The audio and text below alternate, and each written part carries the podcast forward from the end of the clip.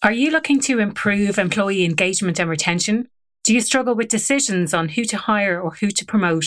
I have an amazing opportunity for a forward thinking, purpose led, people first organization to work with me on the first pilot Happier at Work program for corporates. The program is entirely science backed and you will have tangible outcomes in relation to employee engagement, retention, performance, and productivity. The program is aimed at people leaders with responsibility for hiring and promotion decisions.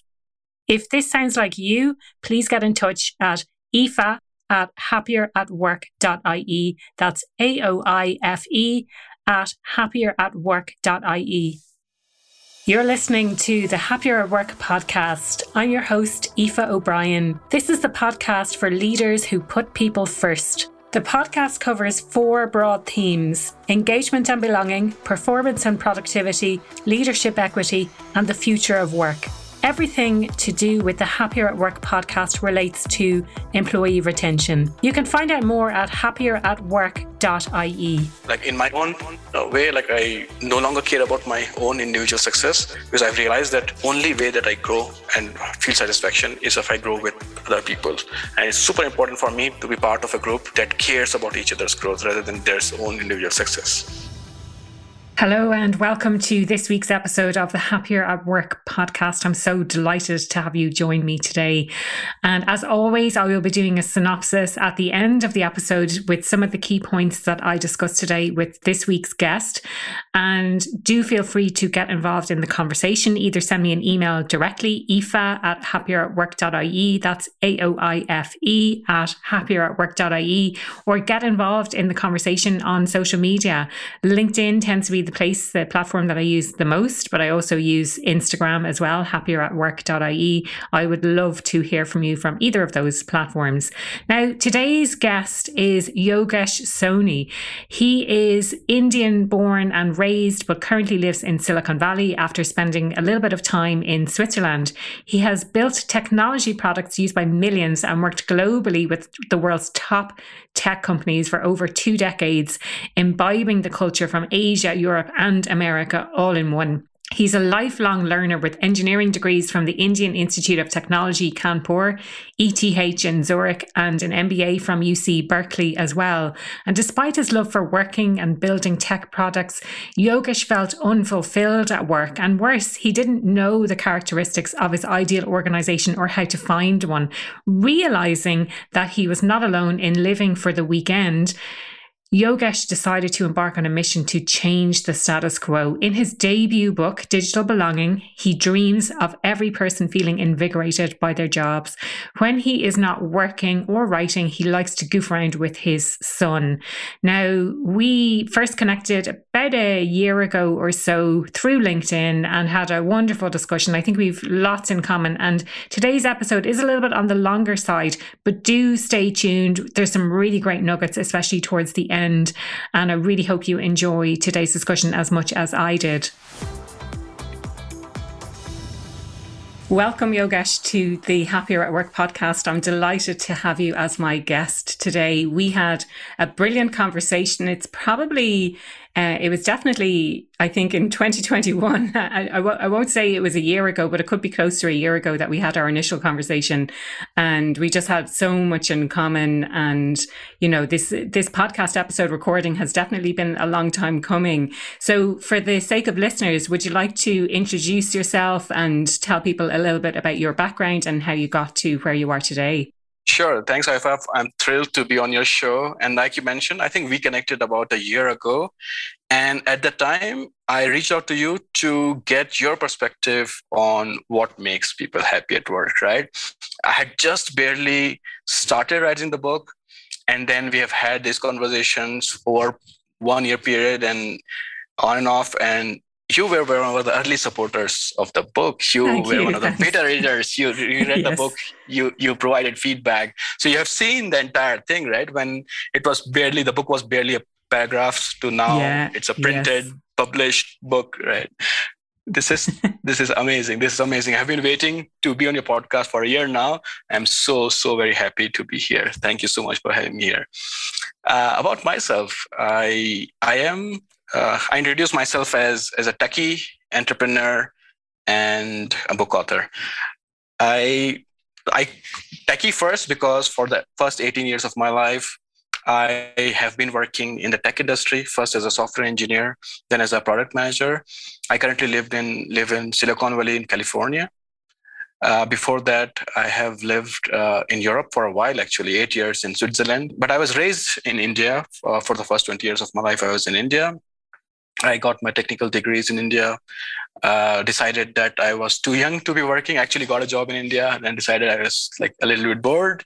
I always wanted to see Europe. Uh, felt a strong connection to Europe. The first country I visited was Germany for three months during my college days, and I was like, man, I have to see and live in Europe to really absorb the culture there. Yeah. Uh, so that's why I moved to Switzerland. I am so glad that I did. Um, for anyone who would read potential readers of my book, they will find stories, uh, very, very fond stories from Switzerland as well. And you will clearly see how my thought process and my, uh, my own opinions about how the workplace should be is clearly derived from my uh, my experience in, in Switzerland. Um, then for the past nine years, I have been in Silicon Valley uh, this is what they call a mecca of anything that is technology. Since yeah. I was in a technology worker, naturally uh, Silicon Valley, you know, attracted me quite a bit, mainly for work. Right? Yeah, yeah, yeah. Uh, yeah, and um, well, I, I, was happy working. Um, you know, trying to get to a executive role, hopefully someday. Yeah, yeah. Uh, and but then COVID happened, mm. and COVID has affected so many people, millions of people in many, many different ways, right? I think one thing uh, that also uh, coincided with me is like, you know, the midlife crisis, they call it, like when you try to hit around like 40 years of age. Yeah. That's what it happens. I thought it would never happen to me because I consider all myself uh, young at heart always. Yeah. Uh, but it did happen. I don't know whether it is because of COVID or because of my age or both, you know, sort of mixed up. And then I was uh, trying to figure out okay, I love working, I love building technology products, but there is something missing. Uh, mm. I'm not really enjoying what I'm doing. And uh, I've had successful career so far. Things are looking good for the future as well, but I'm still not getting it right. And then I was like going all philosophical that you'll all have one life to live. Um, I'm coming from like a Hindu uh, culture, but I don't actually believe in multiple lives. Uh, so I thought, you know, half of my life is gone, and w- what's making me happy at this place, yeah. right? And then I realized I actually don't know. Uh, hmm. what does a happy workplace look like? Yeah, uh, I spoke to other people, and um, they were unhappy, and they were like also like you know going through the motions to the weekend, living for the weekend, and things like that. And whenever you ask someone, "How are you?" they're like, "I'm fine," but they, I'm fine really means that there's something going on. Right? It doesn't really mean that you're actually fine. So um, for my next job, I was thinking, okay, what kind of company would I like to work in? What will make me happy? I did not have this answer to the question, right? So let alone finding this company, my next job, I did not even know what the next job look like, looks like, right? So yeah. I had to ask these questions, dig deeper, and surprisingly, it was uh, very very hard for me. Uh, that maybe due to my own lack of self awareness or general lack of awareness of what's out there for whatever reason, right? I couldn't figure it out for myself. So I had to um, I had to inspect, and my I started researching on this. What makes people happy? What would make me happy at work? And uh, it turned out during my research, I was reaching out to lots of people uh, on LinkedIn. That's when I reached out to you as well. Yeah. And um, coincidentally, I met uh, Professor Eric Koester, who teaches book writing uh, at Georgetown University in Washington. Mm. And it turned out that he's accepting, he was accepting the cohort of people who are not enrolled at the university to teach book writing. He's like, why did you write a book? I'm like, I have written like three blogs in my log. what do you mean? and then he told me that only uh, 1% or 2% people who start writing a book actually finish writing it. And I'm like, thank mm. you very much. That's that sounds extremely yeah, optimistic. Yeah, yeah. So the failure you know rate is high. yeah, failure rate is super high, and and um, then I said, okay, yeah, uh, sounds good. Whatever, let's just jump through it, right? Jump through a cliff. We'll figure out the rest later. Yeah. And and I was so glad that I uh, actually accepted this offer because uh, it introduced me to commun- the concept of community-based writing. They, they like to call it never write alone, mm-hmm. meaning there's a lot of uh, other authors who are helping each other out, introducing to their network. There okay, are yeah. author coaches and editors and all those things, right? So it's you don't have to do it alone. And mm. I'm so I'm so glad that I was uh, like I went through this guided process, and I can just focus on figuring out what's the useful thing, like writing the useful thing or, or writing a useful book. That was my focus, and rest everything uh, about publishing the book, editing the book was taken care about by by the, the, by the publishers and by the community. I'm so glad. yeah, yeah, yeah, yeah, yeah. You didn't have to worry about that secondary stuff. Exactly. Brilliant. There's uh, there's actually loads to unpack in what you said there, Yogesh, and like for me, you know what you're talking about i can i can so relate and i think a lot of listeners will be able to relate to that that you get to a certain age and that makes you sort of question everything. But coupled with the fact that we had covid and for a lot of the last couple of years we have been working from home we've been working remotely we've been living kind of you know in close quarters with uh, with those that we live with or else feeling very isolated because we live alone. You know i live alone so a lot of that two years was uh, quite an isolating time for me. Thankfully, I've got family close by, which is great. But it did, I think it called, I think a lot of people called into question their purpose at work and whether or not they're happy doing what they're continuing to do. So thank you for, for highlighting that, first of all. Um, a slight side note, given that you live in Silicon Valley, is uh, I've watched all of the series Silicon Valley, which is kind of a, it's, a bit of a cult show, but it's yeah. a bit it's a bit of an eye opener as to what goes on, and I, I'm curious to know whether it's it, it's reflective of reality. Let's say. Yeah, I think in parts definitely yes. So they exaggerate a bit to yeah. make it funny for sure. Oh, of course, yeah, yeah. Yeah, make it some caricatures and all those things, but you know, it, it, it, does happen, right? A lot of times, you know, people like to believe that big VCs have it all figured out, right? And they are investing in these companies, right? But if you think about it, a failure rate of the companies that the VCs invest in, for you can read through uh, some, some articles how certain VCs passed on investing on certain companies that eventually became, you know, decacorns, but unicorns, decacorns, or whatever the term, right? Like yeah. huge companies. I suppose, I mean, this is the billion dollar question, but like what were the conclusions? So you started this book because you didn't feel that happy in work. You reached out to colleagues realized there's a lot of people who actually feel the same way. And i was the same you know a few years ago where you get to a certain stage in your career. I had had a really enjoyable career up to that point. Um i i had worked in places that i really you know i really really was able to thrive.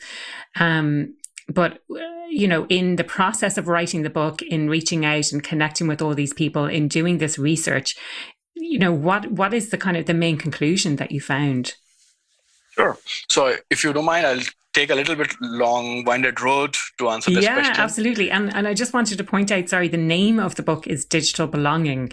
So I mean, for me, like it's a really I think it captures what the book is all about. But I'll let you go on and kind of explain what you found in, in sure, you know, sure. during this process? Sure, sure. So um, you, you mentioned the title of the book, Digital Belonging.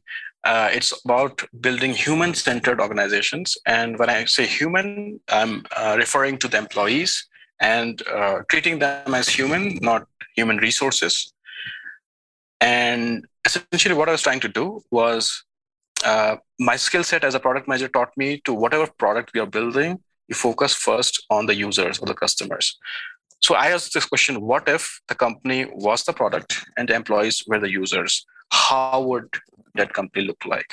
Right. So rather than focusing on the shareholder um, or the external customers, um, also include the employees as one of the major stakeholders mm. uh, around which you would design the company. Uh, so that was a question.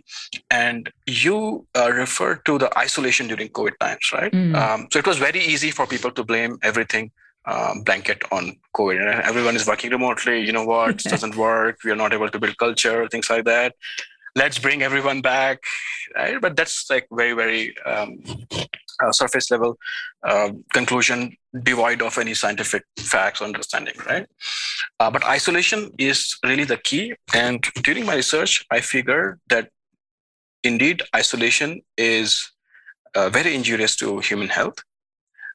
But unlike but uh, unlike what majority of people think, isolation is not the outcome of the COVID. Yes, people were isolated during COVID times. Yes, but and this is the statistics from there's a company called uh, Cigna. It's a big medical company in the US, and they conducted a survey. This was before the before the COVID hit. Around uh, 61% of American workforce were lonely at work. 61%. Okay. Right? Yeah, yeah. Before the pandemic, when everything, when everyone was like in the office and you know things were supposed to be hunky dory, and that's that's a huge number, right? It's not like 18%, 10%, mm. 2%, it's 61%. Yeah. And and then CDC, which is the Medical Association of, of the US, uh, they, according to them, uh, workplace stress is the fifth largest cause of death in the US, mm. and that's above diabetes in US. And if you can imagine diabetes is such a big thing in US, right? Yeah, yeah. So clearly, we have been doing things wrong way before the pandemic, and pandemic just highlighted, right? I call it as a pandemic as the low tide event, where you know there's a lot of stuff hiding under the high tide, and when the when the water retreats, then yeah. you can see the really the patterns what's going on. yeah. yeah, it's exactly right. Yeah. So it was hidden under the fancy offices and uh, mm. free food and laundry at side and call you out, right? But yeah. the things were not well even before that, right? And now you, you mentioned about isolation, and uh, I think it's a very well known fact that humans have been living uh, in tribes for very very long Mm. Um, I think just 10,000 years ago, uh, probably, uh, we were before we were farming. I think 10 or 20,000 years ago, we were just living in tribes and and not living in a tribe, or if someone was excluded or ostracized from the tribe, they would die, right? And mm. we have evolved to um, to have very serious negative uh, repercussions uh, mentally, psychologically, if we are excluded or isolated from the group. Uh, so finding tribes, uh, and I don't want to use the tribe, the word tribe here, because I've been uh, working in some companies where there would be two or three tribes forming, and then there would be there will be a tribal war. Uh, okay, within yeah. within so the organization, kind of, it gets a bit clicky. Is that it? Yeah, yeah, exactly. Yeah, right. Yeah, right. So that's why I did not. Yeah, super competitive, right? And there was also this concept of team where I've been in situations where I have been part of the team, but you know everyone is like you know taking shots at me. Uh, I call it in the book as if living in the war zone where the next sniper bullet would take me out. Right? I have been in that situation. I've been part of so-called teams where my own team members would not share information with me and i hmm. would have to go to our customers to get some uh, some documentation from uh, yeah. uh, that was supposed to be shared with me uh, things like that right can we just kind of pause there for a second and say like what was the reason for that was that the culture that the company had had created that the leadership had created within that organization that like knowledge sharing is is bad and it like such a competitive culture that it's in my own personal interest to trip someone else up at work so that I can succeed, so that I can get a promotion, so that I can get more money? Like, is that the mentality that was created, or, or what was the cause of that?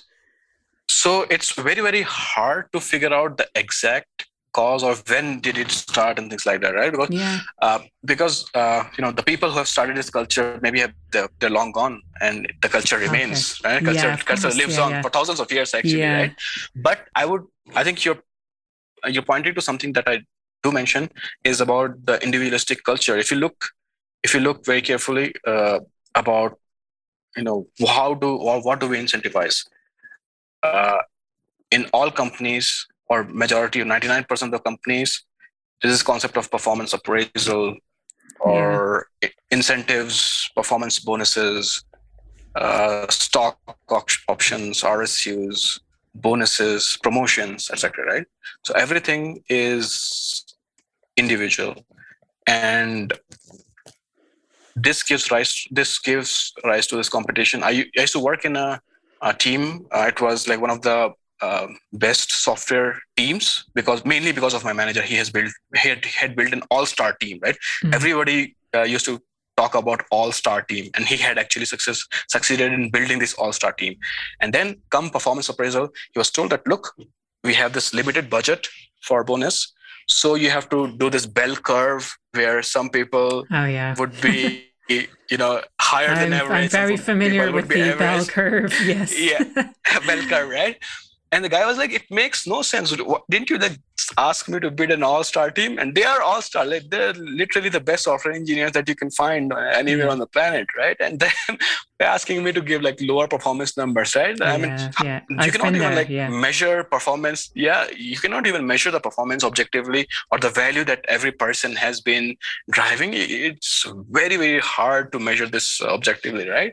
So it, it made no sense. And then obviously when you have this bell curve, everybody wants to be on the right side of the bell curve. So mm-hmm. then there is like internal competition, right? Yeah. And then the collaboration and cooperation goes out of the window.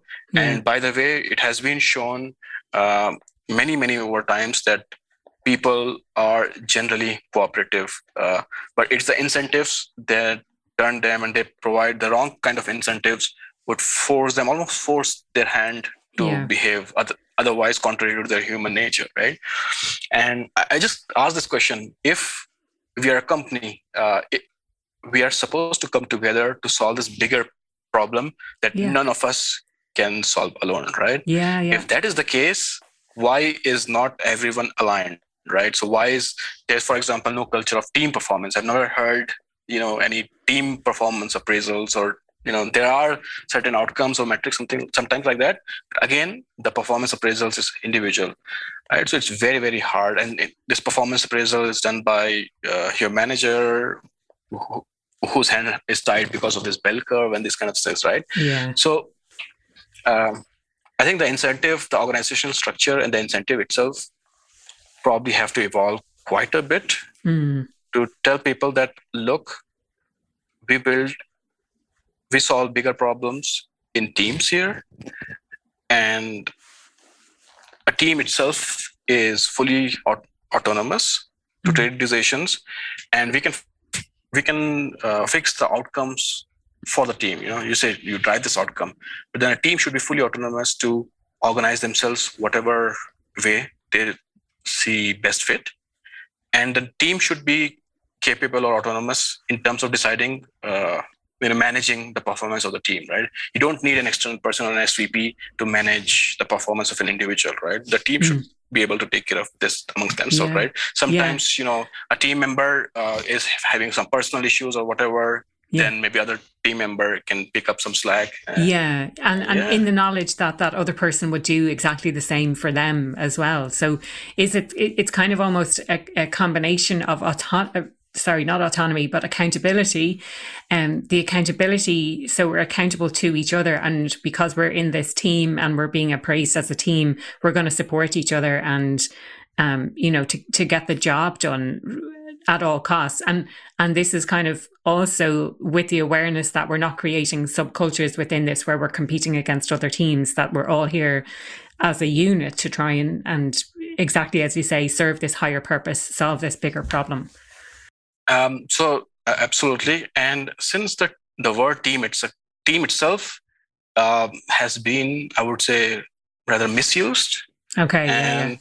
are used very casually, where you say, okay, this is part of the team, but none of the team members are remotely, you know, connected at the emotional level to each other, or they are even working on goals that are completely opposing or competing, right? So that's why I didn't want to use the word team. So that's yeah. why in the book I use the word community. Okay. And yeah, yeah. this this community would be say, say larger than a team in the sense that members of the community, by definition, they are um, interested in the success of the community as well as their own success, right? So the community is responsible for individual success, and individual is responsible for the, the community's success. And by definition, community members have a common purpose and they have shared values. Their behaviors are also shared and they don't go outside of the norm of the community. And um, and people find meaning and belonging in community, right? So that's that's the key. Um, there was this McKinsey report uh, that was con- conducted over I think 10,000 employees globally, where they uh, where they showed that the number one reason why employees are leaving their work or resigning from their jobs, well-paying jobs, I might add, is because they lack a, lack a sense of belonging. If there is no community, the concept of community at work, they don't have a community to belong to, right? So how would they feel this sense of belonging? So that, that is the key message of the book, where you can reimagine the organization uh, as a big community or a bunch of smaller micro communities because the smaller communities are uh, much easier to maintain but the company itself is is a bigger community and mm-hmm. that company includes the employees but also the customers i think yeah. there's a very good example of this this company called gitlab which yeah, is yeah an all fully, remote company. Fully remote, you know this yeah. company, right? Yeah, I do. Yeah, yeah. They are super su- successful uh, since I think they went IPO in 2020, and they are 10 billion dollar company. Okay, and yeah, clearly something went right for them. Yeah.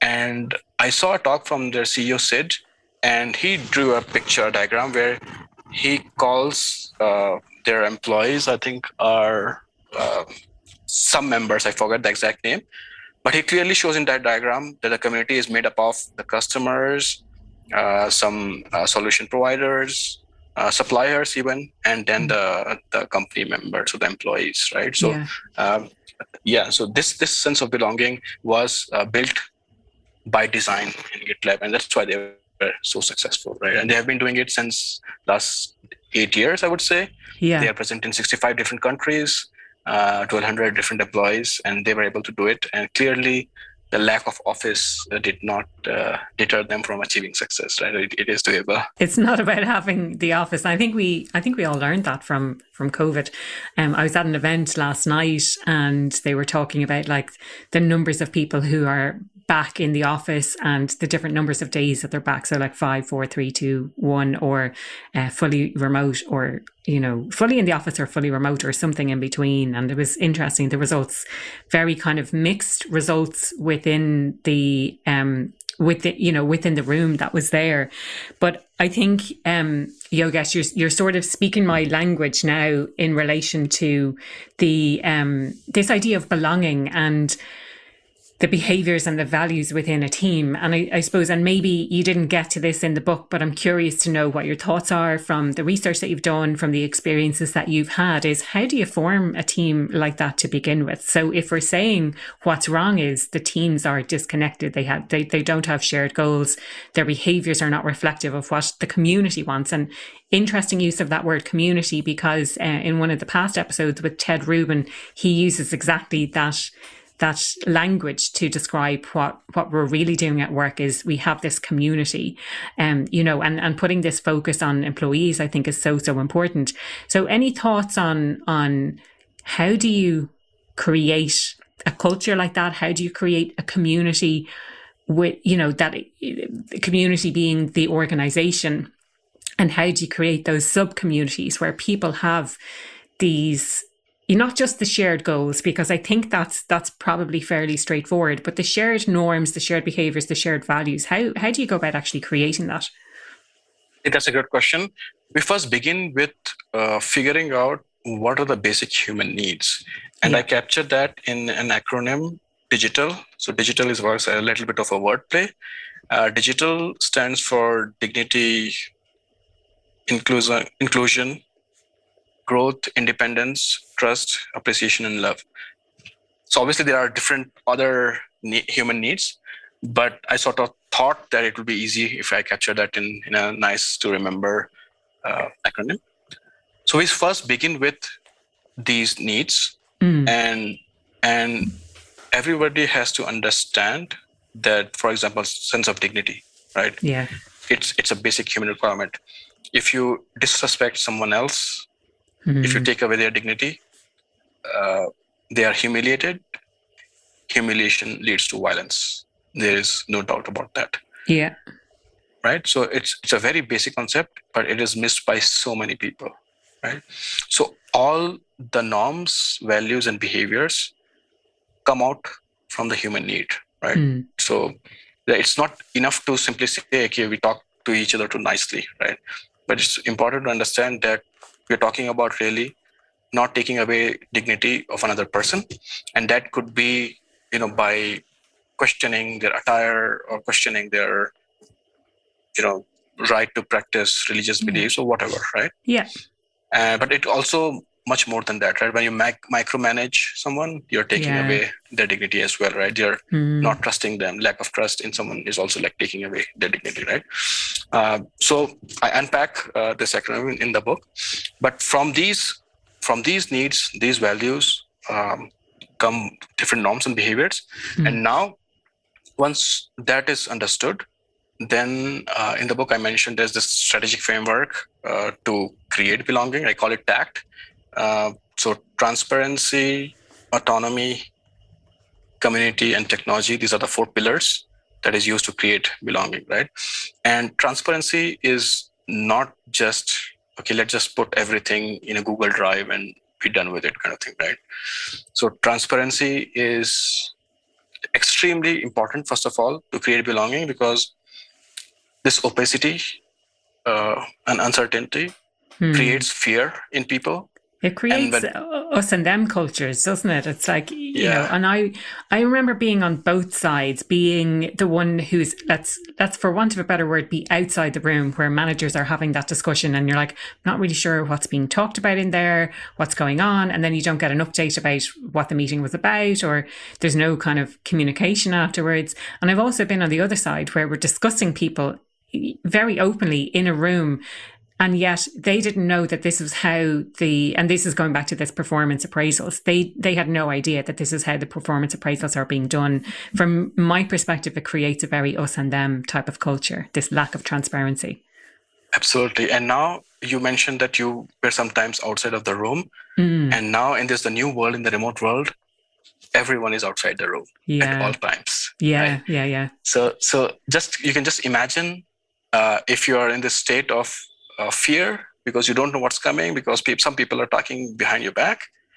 Uh, and if you're in the state of uh, fight or flight all the time uh, then it's number one super difficult to form meaningful trusting relationship with your Yeah. coworkers. Yeah. And number two is uh, it actually hinders your creative brain or your creativity Mm, which is why at least in the knowledge uh, economy or the tech sector this is why people were hired to you know to do yeah creative yeah work to, to yeah to use to use their intellect to use their their brains. It's not our hands that people want anymore. It's our brains right and right then right. to a to a degree as well our hearts to to be emotionally connected with with the place Yeah, where we work.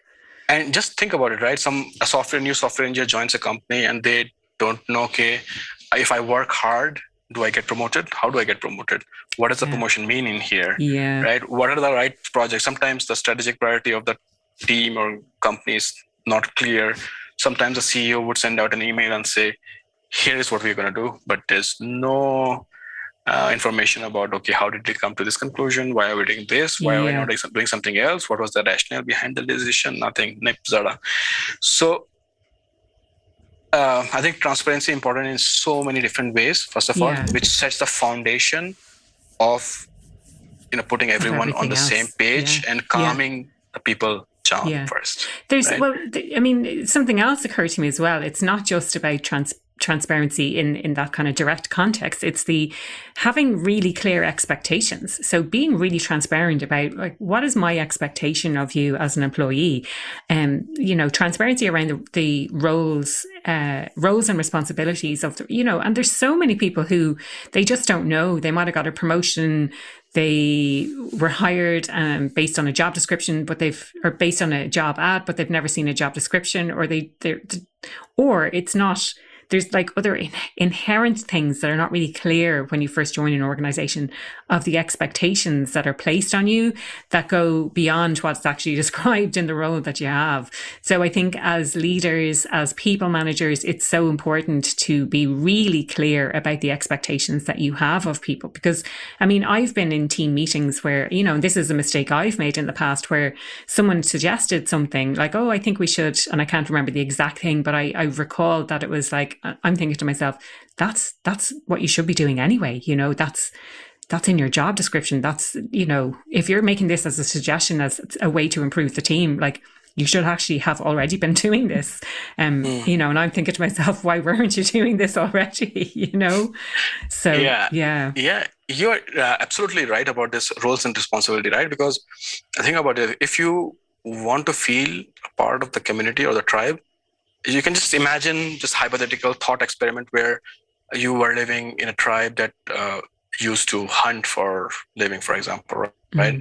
I think some people were good at making the arrows. And I'm making this up, I don't know, right? Some other people were good at rather shooting yeah. the animals, all right? Some other people were good at skinning or cutting them, right? So it's mm. just a mass cooperation, right? Yeah, yeah. And everybody had their roles and responsibilities, I think, super clear back then, I would imagine, right? But because there were small tribes and um, uh, I would argue, okay, um, sometimes you know there's mass cooperation when there are like 50,000 employees in a company. Mm. it's gigantic right? So uh, mass cooperation at this level even we are able to do this something like this is is really a miracle right? And it's all kudos to human uh, ingenuity and and our um, our uh, you know ability to tell stories that bind us towards certain goals right? You mentioned earlier that shared goals is uh, setting that is easy, but in practice i didn't i didn't mean to say it was easy but it's more it's more practical. It's more yeah. practical than you know trying to define what the values are. I know that yeah defining the shared goals is not it's not straightforward but it's it's more of a practical approach. Whereas i think um when you're talking about things like behavior and values it's it's it's less clear cut let's say yeah, I, I worked once for a senior executive, and he asked me. He joined uh, later than me, and he asked me, "Okay, what's the? I've been here for a month. What's the business strategy of the company?" Yeah, and I was like, "Dude, I've been trying to find figure it out since the last six months, and I was kind of hoping that you are gonna be able to tell me okay. that. Okay, yeah, yeah. Yeah. So, so even at that level, uh, yeah. sometimes it's very very hard to figure it out, right? Yeah. So, so that's why transparency is all encompassing yeah. thing where you just just put it out there, everything, right? You mentioned roles and responsibilities, promotion, growth, everything. Yeah, but it's I mean it's a it's a really great point that you make there that even at that level, you're kind of almost too embarrassed to ask that you're like, I yes. should know this. I should have this answer already. And maybe it's giving people the permission to simply say, I don't know. You know, if you're listening today and, and you're questioning, like, do I, am I really clear on what the expectations that the business has for me, that, that the, that my manager has for me? And if you're not hundred percent clear, or if you're not hundred percent clear on how you get to the next level, how you progress in your career, that there's permission to actually ask that question because there are people at those levels where it's not clear. And if it's not clear at that level, then it becomes even muddier the, the further you go down in the organization then. So you need to be able to, as a leader, set those really clear expectations. You're absolutely right, right? And and sometimes it's also people don't exactly know what they want and then you know mm. we have hmm. this corporate ladder and yeah, yeah, the only yeah. option is the like ladder. you either grow in the technical ladder or management mm. ladder right so that's like severely limiting people in a box yes, you have to fit this definition right yeah so i was made a manager because they told me uh, you you have signs of being a leader okay PM manager, go lead this. So that's why that's how I moved from from Switzerland to to US to to lead a team. They made me uh, manager of a software team because they saw some leadership potential in me, right? But I had no clue whether I would like to be a manager yeah. or like are there other options it's, that's to add the value, right? age old dilemma as well isn't it yeah know? exactly right right but now i think what i think was what i was really looking for i've always always looked for some kind of meaning in what work i'm doing. And if that if my work is not driving that impact uh, in terms of adding value to our customers or society as, as a done right? And not being philosophical here being very very practical. Even tactical here i have to know that what the work that i'm doing is positively impacting the bottom line of the company. Otherwise i might as well you know not waste my time here right? yeah yeah yeah there's no and point it's amazing yeah yeah exactly and yeah. it's amazing so many people go around the company you ask um, you know 90000 people uh, in a 100000 company okay what's the impact of your work uh, I guarantee you, they had no clue, no idea. Yeah, yeah, yeah. Right? So yeah, so yeah. I think. But for me, I think it's it's it's up to us as individuals to understand that impact, but also as as leaders to tell people what that is. Like you know from from the research i've done it's it's so so important that leaders make that connection really obvious as to what what that person's role like what contribution that they're making to the wider business's objectives and and the important role that they play. That brings me to my second point. Woohoo. the thing is we, you're absolutely right that someone should be doing this. Someone yeah. should be clarifying the role. Yeah and when you say leaders, I am assuming that you're mentioning like maybe thinking senior leaders, right? Uh, or, like, did you mean senior leaders or? For me, it, it comes from the top, but it, it translates down from from the top. And so I would expect that a person managing a team, so a team manager, a team leader, will be able to articulate the will they'll know themselves what their contribution and impact on the organization is but they will be able to articulate for each of their team members what that impact is. Now maybe that gets lost along the way somewhere but i'd love to hear what your thoughts are based on you know what what what you know whether it's at that level or whether it's at the more senior level yeah, so I think the second pillar that I mentioned was autonomy. And when I say autonomy, it's both individual autonomy. One thing is important is like everyone is different, their needs are different, their personal mm situation is different. Mm-hmm. The way their body is built is different when they want want to work. Some people are morning people, some are like night people. Yeah, yeah.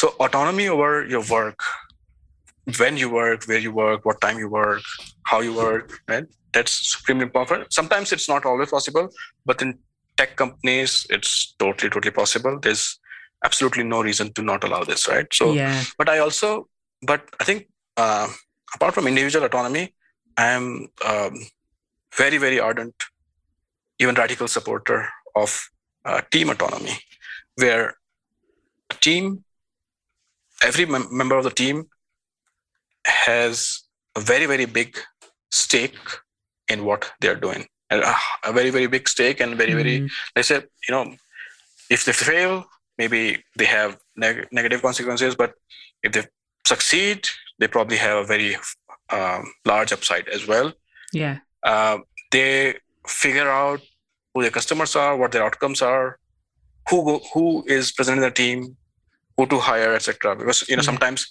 i've hired people and the approval goes to the C C level uh, C executive, right? Now, what on earth would they know?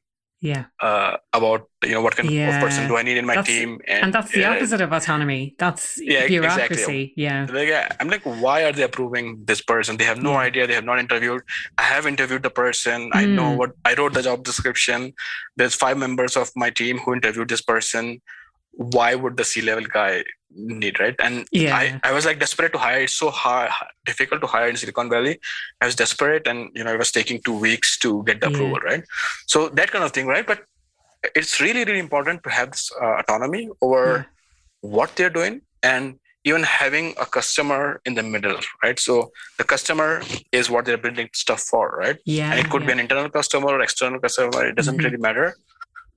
But uh, as long as every team member uh, knows what outcome is being driven for the customer, I would argue uh, that uh, you know they would figure out roles and responsibilities much faster mm-hmm. than if it was the Soviet style planning. You know, I have worked in some companies where the last three months of the year is spent in planning, and yeah, yeah, come, yeah. Jan- Jan- come January, no, nobody looks at the planning document.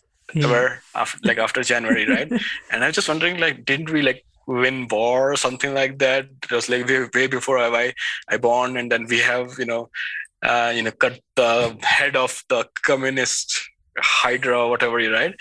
But there's there's this communism or like Soviet style central planning everywhere in our tech mm. companies where you know there's like cent- central level planning is you know happening at the senior leadership level and then people are just there to execute right i actually was in a meeting where a senior leader did like an eight hour long zoom meeting there's like 70 people i think 30 people in the meeting eight hour and the senior leader was like um, writing down the tasks in a spreadsheet yeah. and assigning names and saying oh, okay wow. this person does like 11% of his time does this and 13% of his time does that and blah blah blah that's definitely a meeting that could have been an email. and we were just for eight hours we were looking at a spreadsheet. Yeah that's crazy. Eight right? but eight hours times 30 times what you know what's the average hourly rate? And that's the amount of money. Yeah. in, in, monetary terms that's what's been wasted during that time. And then uh, absolutely right right? And the other point is uh, the team itself was 70 people right? There were like 40 other people supposedly junior mm. software engineer oh, yeah, yeah. who who are children who don't have any brains. Yeah. Well, they, they have brains to write software code, but they're apparently not adult enough to understand yeah. what the company needs or what the business strategy is, and etc. right? So what we'll do is that we'll not invite them to this Zoom meeting. Yeah. We'll write their names and we'll hand down them down the task oh, after the meeting. Right, mm-hmm. because that's where why the other managers there for, right? So the senior leader will write on the task and assign the names, oh, and then he the couldn't do that, then he wouldn't have a job.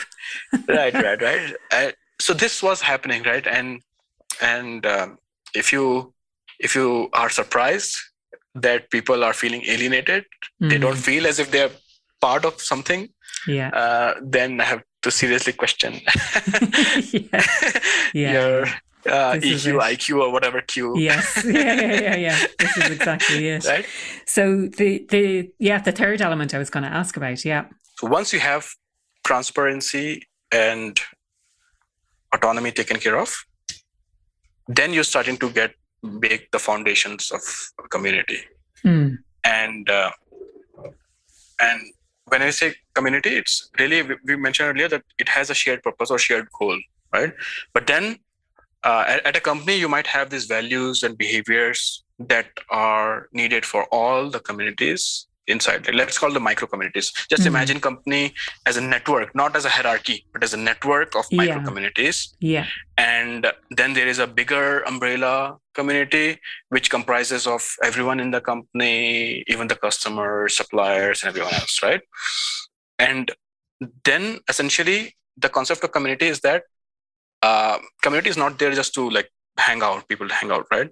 Every community is also self-sustaining in the terms of they have to drive some kind of economic impact right? Uh, they have to generate uh, maybe not directly but sometimes directly the revenues but for the customers. And if the community is not working out you just disband it and join some people join another company another community right? And uh, i think in amazon they have this concept of single threaded teams which is pretty comes pretty close to this model uh, where this team comprises of everyone designers engineers uh, product managers and everyone in that uh, in that small unit. And they are self-sustaining self-sufficient right?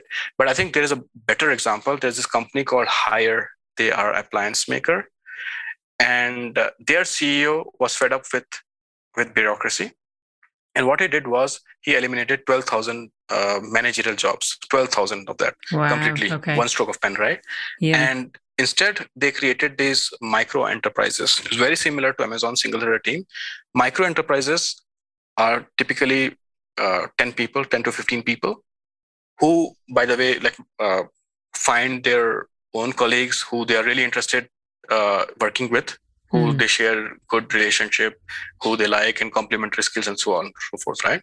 They figure out the opportunity, and a micro micro uh, micro enterprise is formed, and this micro enterprise every person is responsible for getting the revenues, right? Even the software engineer, they're not only responsible for writing software. Mm-hmm. Their their job is not done when they write the software and they ship the software and they cannot go home, right? If they're writing software that is not adding value to the customers, their job is not done right so they mm-hmm. are inherently in the sales path right so they they may have a sales team but even every software engineer is also you know selling the solution that they're building so now what what happens is that if you have only one micro enterprise then it's severely limiting it's 10 to 15 people cannot achieve much right mm-hmm. so they hmm. had this concept of micro communities where maybe there is a bigger problem to tackle and a few micro enterprises come together to form these micro communities where they now have they are a bigger organization, if you will, but still the micro enterprise is fully autonomous. Yeah, right? they're deciding, and and autonomous in the sense that just imagine, you know, in big tech companies, there is typically centrally an infrastructure team that is providing, you know, the cloud, private cloud, or whatever, right? They're building, and typically these private cloud um, uh, people who are building this private cloud, they're slower much lower than what an Amazon Web Services could build, for example, right? Okay, yeah, but yeah. but still,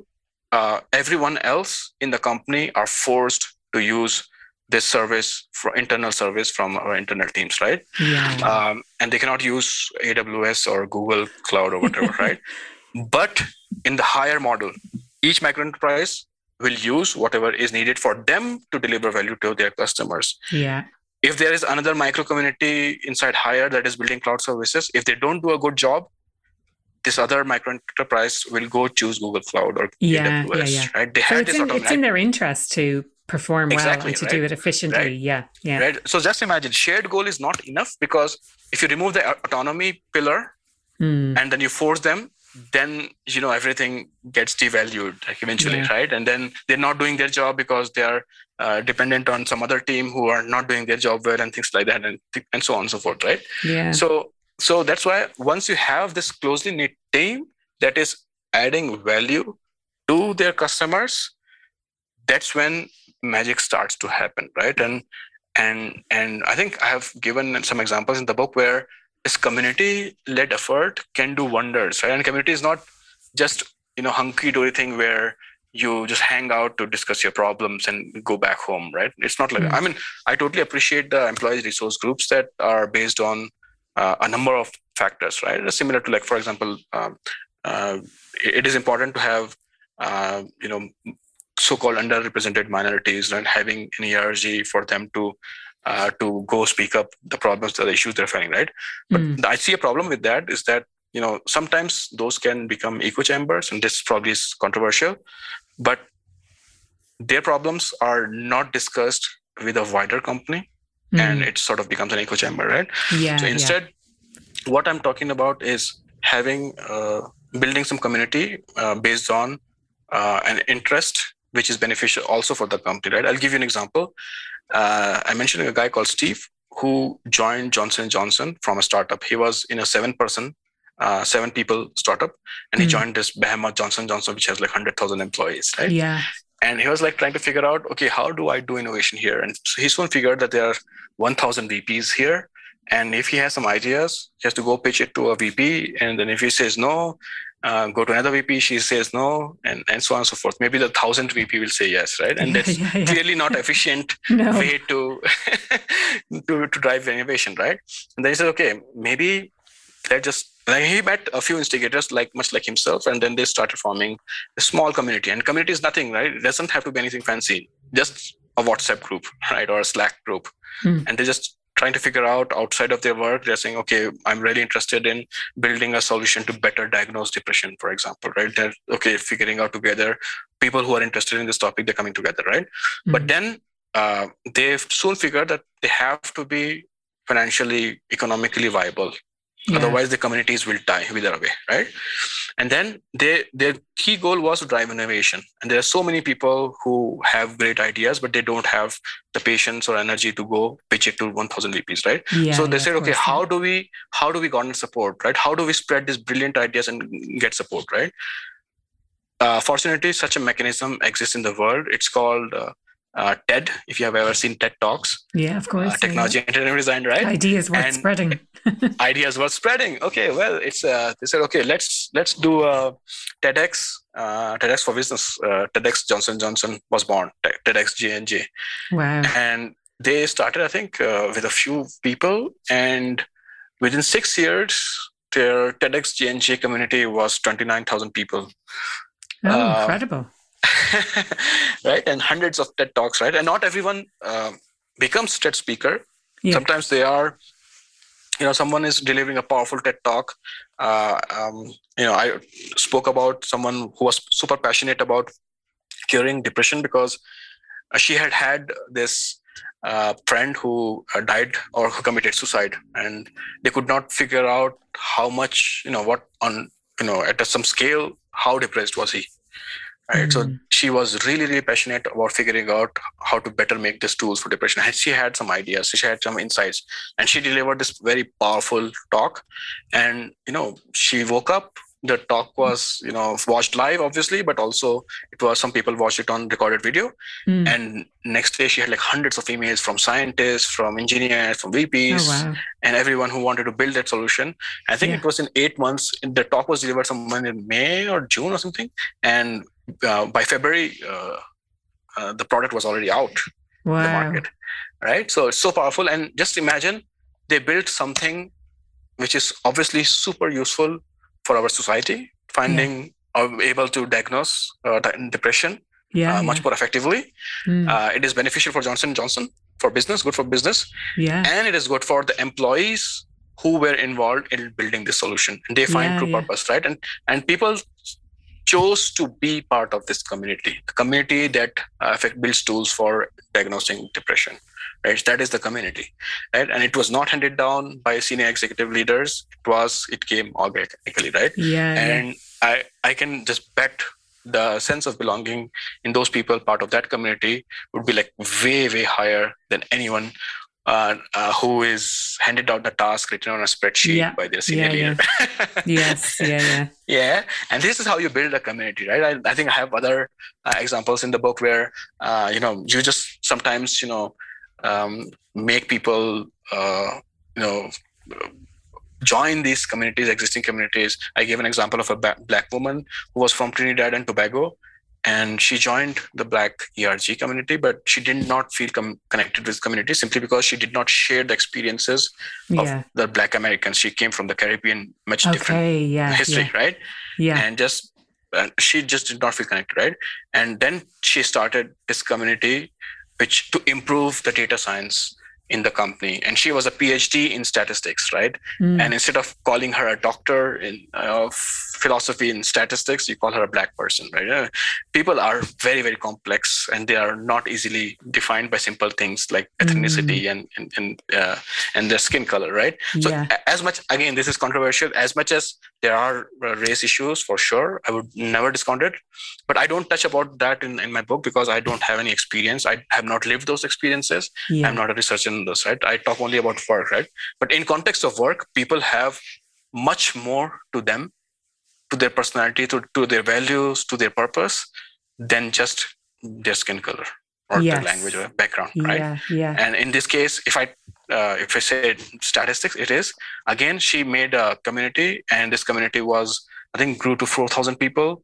Uh, you can imagine these people, 4,000 people, teaching each other new new tools for data science, yeah. building building tools, building products based on data science. Similarly, the other companies like Intuit, who focus very uh, heavily on design, design is core to their company's values. Yeah. They have community teaching people. Every single person who joins Intuit, they learn about you know how to design okay. well what is the design sense of a community right yeah, so companies yeah. can do use communities for everything from driving innovation to building new products to uh, living their values as a company mission everything right and that is sorely missing and it wouldn't really matter whether people are working remotely or they're in person i mean having this kind of community eh, is much more powerful and effective than doing this virtual happy hours every Friday, which I hate, yeah. by the way. also.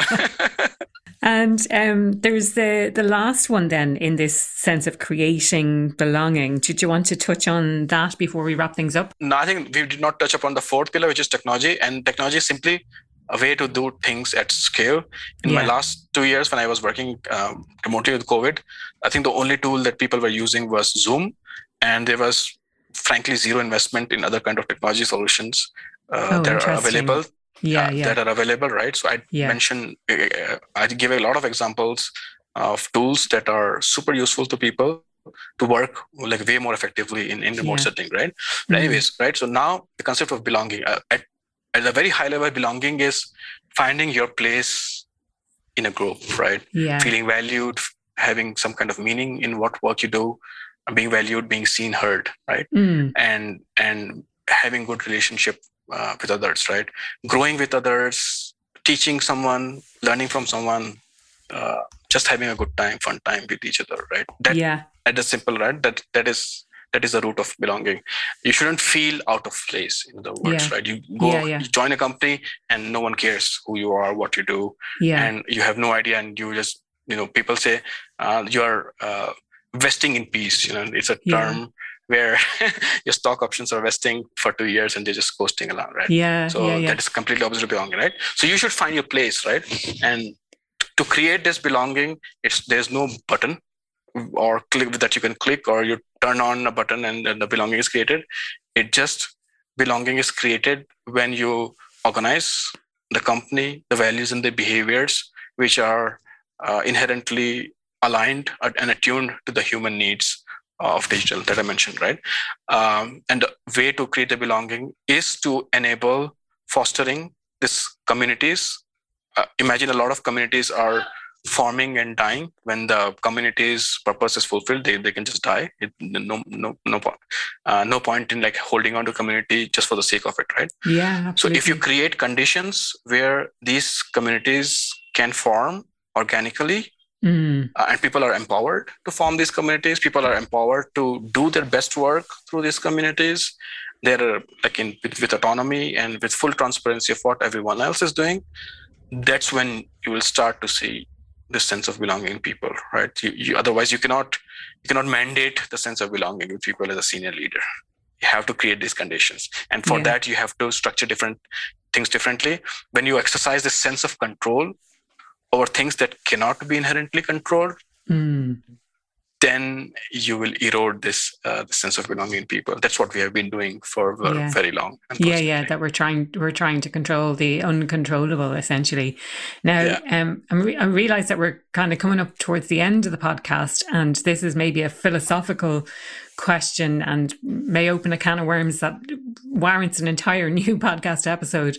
Um, but I am curious about this the what you're calling about feeling like you uh, when you don't belong somewhere versus when you do belong somewhere because I've experienced both. And for me, if I feel, if I get a sense that I don't belong, whether that's on a personal level with a group of people or with an individual, um, I tend to just walk away rather than kind of trying harder, if you like. So, you know, if, I suppose it's it's it's about finding, you know, and, and I'm kind of thinking to what um to what Brene Brown talks about and, and vulnerability and all of these kind of things. I think there are some places that you belong, but there's some places that you don't because those people are not your people. They're not your tribe.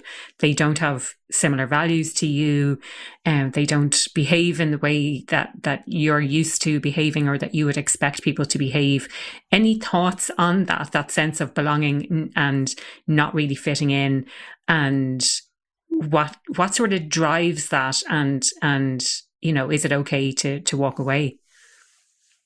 Um, yeah, I did walk away myself. Yeah. I think it's it's all right to walk away um, because the cost of not doing so is immense. Mm. And you know, for example, if you go hit someone, you punch someone, you can see the blood pouring out of the nose, right? So physical physical uh, physical injuries are easy to see, but mental scars are invisible, right? And and it is, I would say, it's uh, probably not even known uh, the extent of the mental or psychological damage um, feeling a sense of unbelonging can do to, to people, uh, to, to people, right? I think it's absolutely okay to to walk away, and you cannot, again, cannot really control the behavior of other people, right? You can only control your own behavior, your own values, right? And I think I'm a firm believer that a toxic behavior spreads like a virus, yeah. so does good behavior, Yes. Right? Yeah, so yeah. so you're while you are at, at a place where you don't feel you belong, you can still choose to to behave in the most like best possible manner, right? And yeah. then it's it's easy easy to walk away, right? And I think um, like in my own uh, way, like I I no longer care about my own individual success because I've realized that the only way that I grow uh, and feel satisfaction is if I grow with other people. And it's super important for me to be to be part of a group that cares about each other's growth rather than their own individual success. Yes, yeah, yeah, yeah, yeah. That's a really good point, actually. Um, now, the question I ask everyone who comes on the podcast is, what does happier at work mean to you? That's a that's a great question. That's how we start. I started writing this book, right? exactly. Yeah, yeah. yeah. yeah but, but so so I, uh, it's it's really contained in the entire episode. Is is uh, what it means to you? Yeah. So I think I now have a slightly better understanding of what I would like to see in work, what would make it me uh, happy. Mm. Um, first of all, what I don't want is pressure on me to have promotions. I don't want any promotions. I don't mm. care. Mm. I want to grow uh, as a human. Uh, I want to gain skills, but I also want to do impactful work. Yeah. And I, I, I realize that I can do great work on my own, but uh, my effectiveness and even the, the quality of my work grows tenfold if I am working with other people. Like, yeah, this has been a pattern, right? I was a mediocre student uh, way back, like when I was like 10 year old. Turned into a very exceptional student just because I was hanging out with other friends who were exceptional students themselves. Okay, right? yeah, it's who right? you surround yourself with and all that. Exactly. So yeah, I yeah. know the power of this growth fostering relationship where yeah. people learn from each other and it has got nothing to do with what, what IQ you have, right? You put mm. me in isolation, I would be like an entirely stupid person. But I, I thrive when I'm in a group with of smart folks who are much smarter than myself, right? I think a lot of people talk about this, but I really, what makes me happy at work is if I'm in growth fostering relationship uh, with amazing set of uh, folks who deeply care about the work that they're doing, uh, creating impact together, growing together, finding meaning together. Mm. I do not want to be working alone. As long as I'm in good relationship with other people and growing, I'll be super happy at work. Yeah. Yeah, yeah. Brilliant. Love that. And if people want to reach out, if they want to find out more about the book, if they want to connect with you, what's the best way that they can do that? I am super active on LinkedIn. So you can uh, reach out to me on LinkedIn at Yogesh K Soni. You can also reach out to me at my website, yogeshkesoni.com. You can also email me, ykesoni at yogeshkesoni.com. I think those are the three uh, ways to reach me. I normally respond to my emails pretty quickly. I have this habit of you know clearing my inbox, which oh, is yeah. not inbox super zero. great habit. yeah, inbox zero. I'm getting over it, but I I'm pretty quick to respond. To yeah, yeah, so. great. Brilliant. Thank you so much for your time today. It was absolute pleasure. And I'm so glad we are able to finally uh, to record this podcast episode. So I really, really appreciate your time. Thank you. Thank you, for having me on this show. I would love to come back on your show. Um, love to collaborate on other uh, stuff as well because I think we are very closely aligned in our personal Definitely. mission. You want you want to see happy people. You are uh, like it's I'm happy just to be on your show, right? I, you have you. this big smile, and it's so heartwarming to to be on your show. That was Yogesh Soni talking about his new book, Digital Belonging, and talking around some of the key concepts in relation to belonging at work. Really hope you enjoyed that conversation.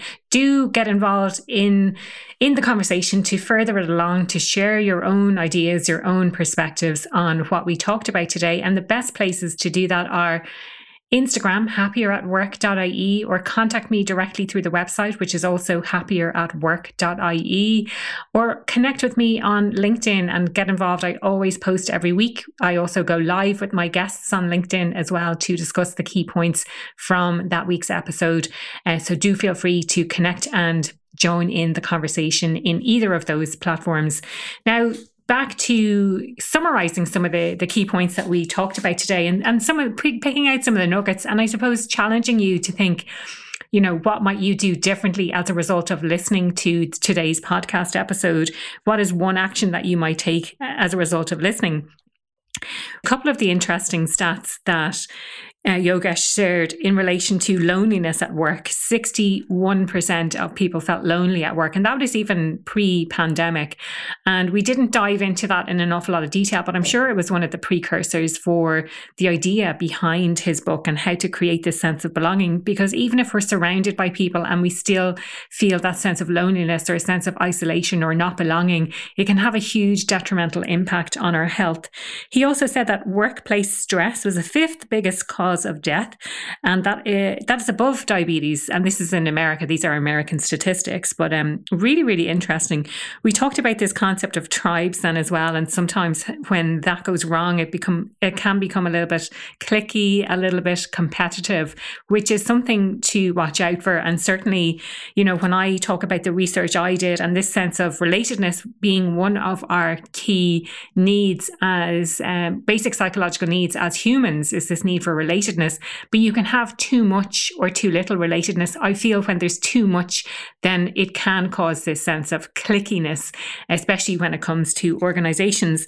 Um, one interesting point that we didn't dwell on too much, but but interesting that he stated about this nonetheless, the idea that culture remains after those who started it are gone. So there could be legacy cultures in an organization you know, people don't know why they necessarily do something, but it's just the way it's always been done. We talked about this concept of the bell curve, and if I'm sure every single person listening today has been at the receiving end of the bell curve, if not in the, the kind of the determining end of it as well, deciding on who gets to be in that the top 20% or the bottom 10% or who's who's actually in the middle and making those kinds of decisions is really hard. I have talked about this kind of stuff, the performance appraisal side of things, and are people really good? Is it the environment that people find themselves in? I did have a podcast listener reach out to me to talk about the fact that she's going through this process at the moment in her organization when everyone is a really high performer, everyone really wants to succeed, they want to get to that next level, they want to have a manager in their title, but not everyone can do that. And so they, you know, they bring in these things, the bell curves, making sure that no matter what level your performance that it's you need to be able to split that between the top performers and the bottom performers no matter what but we did talk about the the shift more towards this team performance and, and how a better approach would be to use teams. And and Yogesh, I think, deliberately doesn't necessarily use the word team because sometimes that can be misused or misinterpreted. You know, when we're in when we find ourselves as part of a team, but we're not actually connected at that emotional level, or we don't necessarily have shared goals. And I certainly have been in teams where I didn't feel that sense of you know team that sense of connection with those other people who were there. And um, we talked about this idea of community and building communities rather than teams. I think there's huge huge scope for this in organizations. As i mentioned one of my previous podcast guests talked all about this. Ted rubin this idea of you know creating communities within organizations and organizations being at the center of the community as well Yogesh shared about the McKinsey report, which I am hoping to source for you and stick into the show notes as well. So you'll find out more about that there. The people leaving because of a lack of belonging at work. And I think this is a huge problem. And, and we talked, we kind of went into a little bit of detail about this. Both myself and Yogesh have that experience where we didn't feel like we belonged. So, um, so we left those organizations where we we felt that sense of not really fitting in. Um, we did have a, a post podcast discussion, you know, solving the world's problems essentially. But what is the answer to this? And again, if you would like to further get involved in that discussion, do feel free to reach out to me. He talked about the basic human needs and using the acronym digital so it starts with dignity and inclusion and it ends with love. And we talked about like how do you create this sense of belonging? And there's so much to talk about there. You know, it, it took up a good chunk of the podcast, but really, really important points. So the first, uh, he uses the acronym TACT. So the first one being transparency. So it's about uh, creating a culture of trust, not an us and them, and not focus on an individual where, like, you know, people are struggling to understand how they get promoted understanding and sharing information as to how conclusions were reached. So, if a decision was made, being really transparent about how that decision was made. The second one then is autonomy, but not just about individual autonomy, it's about team autonomy.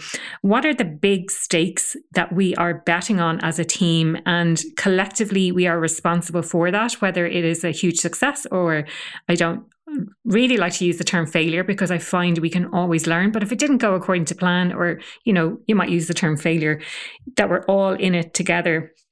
But also this sense of autonomy being that we're customer centric, you know, we're putting the customer at the center of everything that we are delivering as a team. Um, this idea then, uh, C, the C intact is community, and that's about having this shared purpose or goal and understanding what that positive impact is that you want to make. And being a community, it's understanding also the economic impact. So it's not just about the impact that you have on the people that you work with or the customers that you're serving, whether they are internal or external customers. Um, really, really interesting to think about it like this is, you know, what is the economic impact that you're going to have as well? He touched on this idea of having a shared goal not being enough because everyone needs to be able to do their job well, you know, in order for that to succeed. So being able to source, you know, he used the example of the company Haier, where they were able to build micro communities and outsource from other companies if they weren't getting the level of service that was required from the internal micro communities that existed there as well. This idea of being handed down a task, and I think we we talked, we touched on this a little bit in the the main conversation in the podcast. But you know, when things come from the top and it's just handed down to you, and you have no sense of control as to what it is that you're doing or how it is that you're doing it. And when you're handed down tasks and objectives, I think that's that can be quite demotivating. So that's not what it's about. It's not about being told. It's creating those environments where people can create a community where they can come together for a shared purpose and when they get to make the decisions about how things get done as well. I liked this idea as well, moving beyond your traditional ERGs to something that brings people together based on potentially the skills that they have. So some of the examples he used were were creating communities for to drive this sense of belonging at work. So the examples he had were one for statistics, for example, in one organization, and then another one was about design and putting design at the heart of everything that you do. So it's bringing people together for for this common purpose, essentially. That's it for this week's episode of the Happier at Work podcast. I really hope you enjoyed today's episode. Don't forget to get involved in the conversation. I'd really love to hear from you. And thanks for tuning in. That was another episode of the Happier at Work podcast. I am so glad you tuned in today. If you enjoyed today's podcast, I would love to get your thoughts. Head on over to social media to get involved in the conversation. If you enjoy the podcast, I would love if you could rate, review it, or share it with a friend. If you want to know more about what I do or how I could help your business, head on over to happieratwork.ie.